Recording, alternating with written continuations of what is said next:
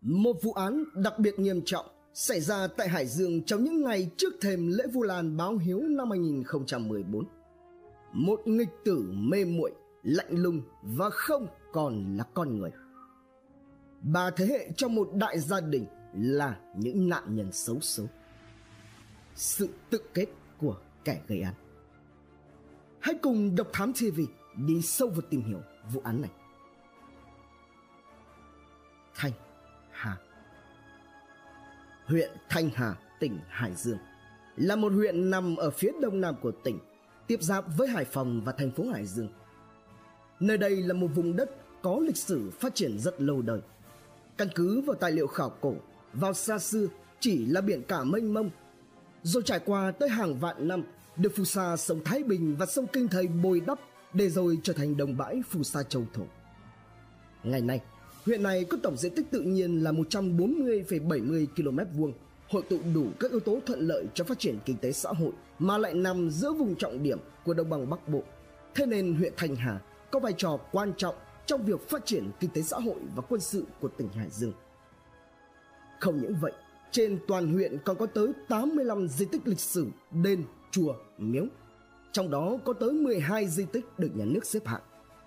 Trải qua quá trình lịch sử dựng nước và giữ nước cùng dân tộc, đến ngày hôm nay đã tạo dựng nên mảnh đất giàu đẹp, trở thành niềm tự hào của người Thanh Hà. Chẳng thế mà từ lâu, trong dân gian có lưu truyền câu ca đã là con mẹ con cha sinh ra ở đất Thanh Hà xứ Đông. Thế nhưng, cũng chính tại miền quê chủ phú ấy, năm 2014, một vụ án thảm kịch kinh hoàng đã xảy ra khiến ai nấy hãy còn rung mình mỗi khi nhắc đến ở ngày hôm nay. Càng đau lòng hơn nữa, khi mà thời điểm xảy ra vụ án chỉ còn cách lễ Vu Lan, vốn là ngày lễ để cho con cái báo đáp công ơn sinh thành của cha mẹ, tìm về với cội nguồn yêu thương, chỉ đúng vỏn vẹn có một tuần lễ. Trong khi kẻ nghi tử gây án lại là quý tử của một gia đình kiệt. thảo an Cụ thể, vào khoảng 19 giờ 50 phút ngày 2 tháng 8 năm 2014, tức ngày 7 tháng 7 âm lịch, ông Đỗ Như Hậu, trưởng công an xã Phượng Hoàng, huyện Thanh Hà, tỉnh Hải Dương, nhận được tin báo khẩn cấp về một vụ án thảm khốc vừa mới xảy ra tại gia đình ông Phạm Duy Tuấn, 50 tuổi, ở xóm 9, thôn Ngoại Đàm, xã Phượng Hoàng. Ban công an xã Phượng Hoàng lập tức báo động cho tất cả các công an viên đến nơi xảy ra vụ việc. Tại hiện trường vụ án, một cảnh tượng hãi hùng trước mắt tất cả các bà con dân làng và các đồng chí công an viên. Trong nhà của gia đình, ông Tuấn sinh năm 1964 được tìm thấy đã qua đời trong tư thế nằm sấp tại gian bếp. Bà Nguyễn Thị Thơm sinh năm 1968 là vợ của ông Tuấn được tìm thấy trong tư thế gục ngã sấp tại nhà tắm. Chưa hết, tại căn nhà liên kề với nhà ông Tuấn, cụ Nguyễn Thị Lan sinh năm 1932 là mẹ đẻ của ông Tuấn cũng được tìm thấy trong tình trạng đã đi gục ngay tại hiên nhà và cách vị trí hiện trường khoảng 50 mét trong một căn nhà của hàng xóm chị Phạm Thị Hằng sinh năm 1987 đã ngừng thở nằm gục trong nhà tắm. Ngay khi tìm thấy các nạn nhân, công tác phong tỏa hiện trường và tiến hành nắm thông tin làm rõ ngay lập tức được triển khai tiến hành. Qua quan sát, ông Tuấn bị nhiều nhát ở gáy, đầu, cổ và lưng. Trong khi đó thì bà Thơm trên cơ thể cũng ghi nhận bị nhiều nhát. Trên người của cụ Lan có nhiều vết thương. Hiên nhà là cả một vùng đỏ thẫm loàng lớn. Còn ở phòng tắm nhà hàng xóm trên cơ thể chị Hằng cũng ghi nhận tới nhiều nhát. Trong đó thì cánh tay phải của chị đã gần như đứt rời ra khỏi cơ thể. Hung khí gây án khả năng rất cao là một con rựa loại làm bếp bản to thường có trong các gia đình. Về nhân thân của các nạn nhân, ông Tuấn hiện là một cán bộ địa phương có uy tín giữ chức vụ trưởng ban chỉ huy quân sự xã Phượng Hoàng. Có bà Thơm là một người nông dân sống tình cảm, được bà con dân làng quý mến, là một người mẹ dâu thảo vợ hiền. Về chị Hằng, đây là con gái của anh chị ông Tuấn, bà Thơm. Quy tử ừ. Về mặt thành viên trong gia đình, hai vợ chồng ông Tuấn có với nhau hai người con, một trai, một gái. Được những người nhân dân tại địa phương coi là mẫu gia đình đẹp và hạnh phúc. Trong đó thì người con gái cả đã lập gia đình. Vào thời điểm xảy ra vụ án đang sinh sống ở tỉnh Thái Bình. Còn cậu con trai út thì sống cùng với bố mẹ. Nhưng vào thời điểm mà mọi người tìm thấy các nạn nhân, người con trai này lại không xuất hiện. Ngay lập tức, thông tin về người con trai này được thu thập. Người này có tên đầy đủ là Phạm Duy Quý, sinh năm 1993. Vì là chị gái đã đi lấy chồng và sinh sống xa nhà nên thường ngày chỉ có Quý ở nhà với bố mẹ và bà nội. Ngay từ khi còn nhỏ, Quý đã được bố mẹ nuông chiều hơn so với chị gái của mình là bởi bố mẹ Quý vốn là những người hiền lành chất phác, coi giàu con út khó còn út. Hơn nữa thì Quý lại là cậu quý tử nối dõi công đường của gia đình. Sau khi tốt nghiệp cấp 3, Quý thi đỗ vào trường cao đẳng kỹ thuật Hưng Yên có chi nhánh tại tỉnh Hải Dương. Sau khi nhập và theo học tại trường được khoảng hơn một năm thì Quý bắt đầu chảy mảng việc học hành, có những biểu hiện bất thường về sức khỏe tâm thần nên gia đình cho thôi học và đón về nhà sống. Sau khi nghỉ học, Quý ở nhà.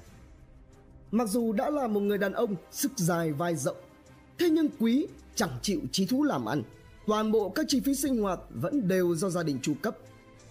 Thường ngày thì Quý luôn bỏ nhà để đi chơi điện tử, chẳng để ý gì đến xung quanh, nên Quý thường bị gia đình, đặc biệt là mẹ, tức bà Thơm, nhắc nhở. Do có vấn đề về tâm thần lại thường xuyên chơi điện tử nhiều, thế nên Quý ngày càng tỏ ra có nhiều biểu hiện rất khác thường. Trong khi tìm hiểu tình hình vụ án tại địa phương, thì lực lượng công an xã có được đầu mối về một người bạn thân thiết của bà Thơm và tìm đến gặp. Đó là bác sĩ Lưu Thị Chín, khi đó là trưởng trạm y tế xã Phượng Hoàng, huyện Thanh Hà. Tại đây các anh được bà Chín cho biết, trong những câu chuyện qua lại, bà Thơm đã nhiều lần tâm sự với bà Chín về việc Quý rất hay bỏ học để đi chơi điện tử ở quán net. Không những thế, theo bà Chín, thì Quý cũng có dấu hiệu bệnh thần kinh hoang tưởng. Bà cũng ghi nhận đã từng có thời gian Quý đi chơi điện tử nhiều khiến cho bệnh tình phát sinh nặng thêm nhưng hễ cứ thời gian nào mà Quý ở nhà trấn tĩnh ít bị tác động từ phía bên ngoài xã hội thì bệnh tình lại thuyên giảm và tỏ ra tỉnh táo hỏa bát hơn. Chính bà Chín là người đã trực tiếp thăm khám và thông báo cho gia đình ông Tuấn biết về việc Quý có dấu hiệu của bệnh tâm thần phân liệt với các biểu hiện như ngại tiếp xúc và chạm với người ngoài hay tỏ ra trầm cảm, thường lảng tránh, không muốn trò chuyện với những người ở xung quanh và không muốn tiếp xúc khi nhà có khách hoặc người lạ. Ngoài ra thì cũng chính bà Chín là người đã nhiều lần khuyên gia đình nên đưa Quý đi chữa bệnh tại bệnh viện tâm thần Hải Dương ở xã Gia Xuyên, huyện Gia Lộc, vốn là một trung tâm chăm sóc và điều trị chuyên biệt cho những người mắc bệnh tâm thần. Thế nhưng gia đình ông Tuấn thì vẫn chủ quan cho Quý ở nhà. Thậm chí là gia đình còn tự ý mua thuốc về nhà tự điều trị cho Quý. Độc thú trong khi ban công an xã đang nắm thông tin, báo cáo với chính quyền địa phương và công an huyện, đồng thời bảo vệ hiện trường để mời công an tỉnh và huyện về khám nghiệm, thì đồng chí trưởng công an xã nhận được điện thoại trao đổi thông tin của công an huyện Thanh Hóa cấp báo. Có một người nam thanh niên, dáng người cao lớn, khoảng 1m78, 70 kg, đi xe máy đến công an huyện, tỏ rõ sự hoang mang, sợ hãi và xin được đầu thú. Người này khai báo bản thân có tên là Phạm Duy Quý, sinh năm 1993. Quý khai nhận rằng chính hắn ta vừa gây ra vụ thảm án bốn người trong gia đình nhà ông Tuấn. Ngay trong đêm ngày 2 tháng 8, cơ quan cảnh sát điều tra công an tỉnh Hải Dương đã cùng với cơ quan chức năng khác phối hợp với công an huyện Thanh Hà và chính quyền địa phương tiến hành công tác nghiệm thi, khám nghiệm hiện trường và làm rõ được thủ phạm gây ra vụ án chính là Phạm Duy Quý, con trai của ông Phạm Duy Tuấn, hay nói cách khác, không phải ai chính là người nam thanh niên đến công an huyện đầu thú. Ngay sau đó, đối tượng Quý được đưa về cơ quan cảnh sát điều tra công an tỉnh Hải Dương để làm việc. Khi vừa đặt chân đến phòng PC45 công an tỉnh Hải Dương, thì Quý liền hỏi ngay các điều tra viên rằng bố mẹ của Quý có còn sống không.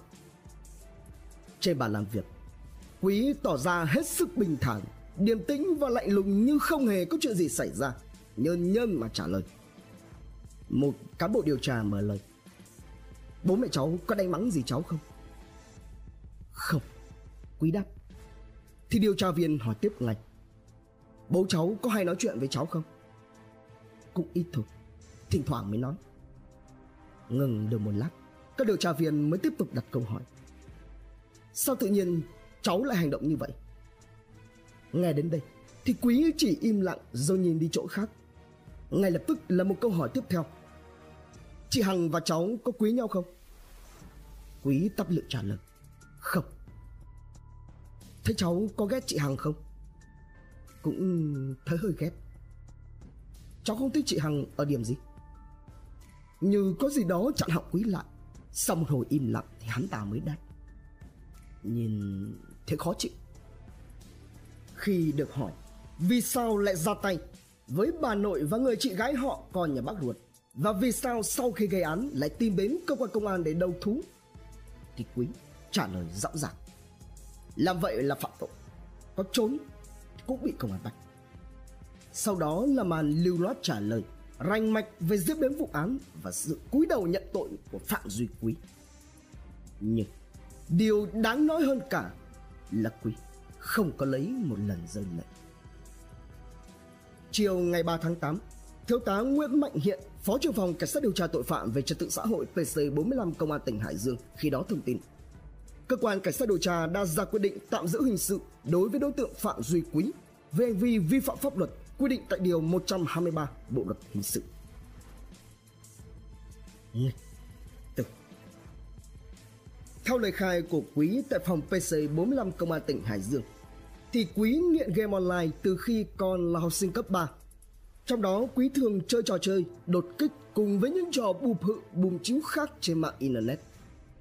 Hễ cứ không chơi là liền cảm thấy bản thân rất bứt rứt, khó chịu tột độ. Quý cũng thừa nhận rằng bởi vì bản thân nghiện game dẫn tới việc buông thả học hành. Và dù là nhận được lời nhắc nhở nhiều lần từ phía bố mẹ, thế nhưng Quý thì vẫn chứng nào tật nấy. Thậm chí, Quý có thể ngồi cả ngày lẫn đêm, hết chơi game lại tới lê la trên mạng internet mà không cần phải ăn uống, ngủ nghỉ gì. Kể cả cho tới khi thôi học, được chẩn đoán là mắc bệnh tâm thần, Quý vẫn giữ cái thói quen bỏ nhà ra quán net để chơi game như vậy. Thế rồi, trong khoảng từ 5 đến 6 ngày trước thời điểm vụ trọng án xảy ra. Quý đã tức tối khi nghe được những lời đồn thổi từ người làng rằng bố mẹ Quý đã từng có ý định mang bán Quý đi từ khi mà hắn chỉ mới có 3-4 tuổi. Từ khi nghe được câu chuyện, theo suy nghĩ của Quý thì như vậy nghĩa là ông Tuấn, bà Thơm là những người chẳng hề yêu thương Quý. Thay vì việc phải hỏi bố mẹ rằng những thông tin đó có đúng sự thật hay là không thì Quý lại ôm hận trong lòng. Mà đau đớn thay, những người quý đang tâm muốn xuống tay lại là những người có công sinh thành và nuôi dưỡng quý cho đến tận ngày hôm nay. Thậm chí, họ còn thương quý, lo còn phải đi viện mà tự chữa cho ở nhà. Vậy là với cái suy nghĩ lầm lạc, khốn nạn và bất hiếu, quý nảy sinh ý định và ấp ủ suy nghĩ phải ra tay với bố mẹ bằng mọi cách. Và ý nghĩ đó theo từng giờ từng phút, cứ mỗi lúc lại càng lớn dần lên. Và để thực hiện cái ý định ác quỷ ấy, quý đã mài một thanh sắt trở nên nhọn hoắt, có độ to bằng một chiếc đũa, để rinh ra tay với bà thông. Thế nhưng, do chưa tìm thấy cơ hội để thực hiện, nên quý đem giấu đi chiếc đũa sắt này ở bậu cửa sổ nơi mà quý nằm ngủ. Cứ thế cho tới sáng ngày 2 tháng 8 Quý đi ra khỏi nhà từ lúc 7 giờ 45 phút để đến quán net tại xã Tân An, huyện Thanh Hà, cách nhà gần 10 km để chơi game. Và cũng như mọi khi, Quý đi chơi thông qua buổi trưa không về nhà, mặc cho bà Thơm gọi điện thoại đến cả hàng chục lần thì hắn cũng kệ, không nghe và bắt máy. Tới khoảng 18 giờ 30 phút cùng ngày, Quý mới mò về nhà. Lúc này, vừa trông thấy Quý vì quá tức giận trước đứa con ngỗ ngược Bà Thơm buông lời trách mắng khiến cho Quý cảm thấy là vô cùng tức giận. Không những thế, vì bà Thơm to tiếng nên Quý lại càng cảm thấy như thế là làm cho hắn ta xấu hổ với làng xóm. Nồi máu nóng bực tức trong người, lại sẵn cái việc Quý đang ấp ủ kế hoạch xuống tay nên sau trận mắng của bà Thơm, Quý liền quyết định hành động. Vào lúc khoảng 19 giờ ngày 2 tháng 8, khi thấy ông Tuấn đang ngồi nấu cơm trong bếp quay lưng ra ngoài cửa, thì quý ở bên ngoài, mòn mè đến gần ở phía sau, rồi nhặt lấy con rựa làm bếp, cán quấn cao su để ở cạnh đó vung lên làm liên tiếp vào nạn nhân. Bị tấn công một cách bất ngờ lại từ phía sau, nên ông tuấn không kịp phản ứng, ngay lập tức ngã lăn ra sàn bếp. Ra khỏi gian bếp, biết bà thơm đang trong nhà tắm, quý mới chạy đến, đạp cửa sông vào rồi cứ thế nhắm thẳng vào người của mẹ mình, rồi vung lên vụt xuống cho đến khi bà thơm nằm bất tỉnh trên sàn nhà tắm. Ra tay với ông tuấn bà thơm xong, quý ung dung vác hung khí đi rửa rồi ra sân đứng. Trong lúc đang đứng ở ngoài sân, quý chợt nhìn thấy bà nội đang đứng ở trước hiên nhà, thì nhớ lại lời đồn rằng trước đây chính bà cũng đồng tình với bố mẹ để bán quý đi. Thế là như một con thú say mồi, quý không nói không rằng, vác lên vai mà lao tới, vùng liên tiếp vào người cụ lan. Chưa chịu dừng lại, khi mà cụ lan ngã tựa vào tường nhà trên cả một vùng đỏ thẫm lớn, quý lúc này nhớ đến chị hằng là người thường ngày hùa vào với ông tuấn bà thơm, mắng quý về việc hắn ta đi chơi điện tử. Nghĩ đến đây, quý chạy thẳng một mạch sang nhà chị hằng. Thấy chị đang trong nhà tắm, hắn như rầu lên, đập vỡ một mảng cửa, rồi thò tay mở chốt trong sạch theo hộp khí mà lao vào khua điên loạn cướp đi hơi thở của người chị họ còn nhà bác ruột, rồi thản nhiên quay trở về nhà lại ngồi rượu trong lúc này, thì quý phát hiện ra ông tuấn vẫn đang nằm thoi thóp trên nền bếp, nên hắn ta lại chạy tới, một lần nữa ra tay thêm hai nhát, cho đến khi ông gục hẳn. Tiếp tục, quý mang theo phương tiện gây án, dắt vào giá để hàng trên chiếc xe gắn máy của gia đình, rồi leo lên phóng ra khỏi nhà. Trên đường đi quý bị ngã xe khiến cho phương tiện gây án rơi ra khỏi đường. Hắn mặc kệ, nổ máy, rô ga đi tiếp, cho tới khi đến công an huyện đầu thú. Tự kết. Bước đầu, cơ quan điều tra tiến hành tạm giữ hình sự đối với phạm duy quý và đề xuất khởi tố vụ án. Tuy nhiên thì cho đến lúc này vẫn chưa có tài liệu gì chứng minh được quý có dấu hiệu tâm thần còn theo tài liệu điều tra xác minh, cho thấy rằng phạm duy quý đã từng được gia đình đưa đi bốc thuốc, chữa trị bệnh tâm thần, nhưng lại không có bệnh án. Ngoài ra thì gia đình cũng đã từng đưa quý đi khám chữa, nhưng cần phải điều tra xác minh thêm. Nhưng chắc chắn, cơ quan điều tra sẽ đưa quý đi giám định. Về những người nạn nhân xấu số, công an xã xã đội và người thân họ hàng cùng với nhân dân địa phương đã làm lễ truy điệu và đưa đi hỏa táng tại đài hóa thân hải dương sáng ngày 3 tháng 8 lễ an táng được chính quyền đoàn thể và nhân dân địa phương tiến hành theo phong tục tập quán tại nghĩa trang địa phương theo đại tá Vũ Hữu Quyền, đội phó đội 3 PC45, phòng cảnh sát điều tra tội phạm về trật tự xã hội công an tỉnh Hải Dương khi đó thông tin rằng từ khi tiếp xúc với cơ quan công an, đối tượng Quý không hề có dấu hiệu bất thường nào về mặt tâm lý như hoảng loạn và trình bày rất rõ ràng về các hành động vi phạm pháp luật của mình. Tưởng chừng là rồi sẽ đến ngày mà tên nghịch tử này phải ra đứng trước vành móng ngựa, chờ đợi hội đồng xét xử tuyên bản án thích đáng. Thì nào ngờ, vào chiều ngày 4 tháng 8 năm 2014, lãnh đạo công an tỉnh Hải Dương thông tin đã phát hiện ra Phạm Duy Quý trong tư thế treo tại phòng tạm giam của công an tỉnh vào lúc 13 giờ 30 phút chiều cùng ngày. Khi mà các chiến sĩ công an canh giữ phòng tạm giam phát hiện ra đã vội đưa Quý đi cấp cứu nhưng tất cả mọi nỗ lực đều đã không kịp. Quý đã tắt thở trên đường được đưa tới bệnh viện cấp cứu. Cuối cùng, cơ quan điều tra xác định Quý đã tự kết liễu chính mình bằng màn tuyên. Nhưng cho dù Phạm Duy Quý đã về với các bụi, đây là một tội ác trời không dung, đất không thẳng. Điều đáng suy ngẫm, kẻ phạm tội mê muội, ham mê trò chơi điện tử có dấu hiệu của bệnh tâm thần, ra tay với người thân, với những bậc sinh thành một cách lạnh lùng đến ghê sợ và là bài học đắt giá mà nguyên tính thời sự cho đến tận ngày hôm nay. Trân trọng cảm ơn quý khán thính giả đã theo dõi, subscribe, ấn chuông đăng ký để cập nhật những video mới nhất. Like, share, chia sẻ tới nhiều người hơn. Comment những suy nghĩ, ý kiến, bình luận của bạn hay những gợi ý, đóng góp để chúng tôi được hoàn thiện hơn. Độc Thám TV, hai ngày một số vào lúc 21 giờ. Nguồn tham khảo và tổng hợp, cổng thông tin điện tử huyện Thanh Hà, tỉnh Hải Dương, Công an Nhân dân Online, tuổi trẻ, người lao động cùng nhiều nguồn khác từ Internet. Độc Thám TV.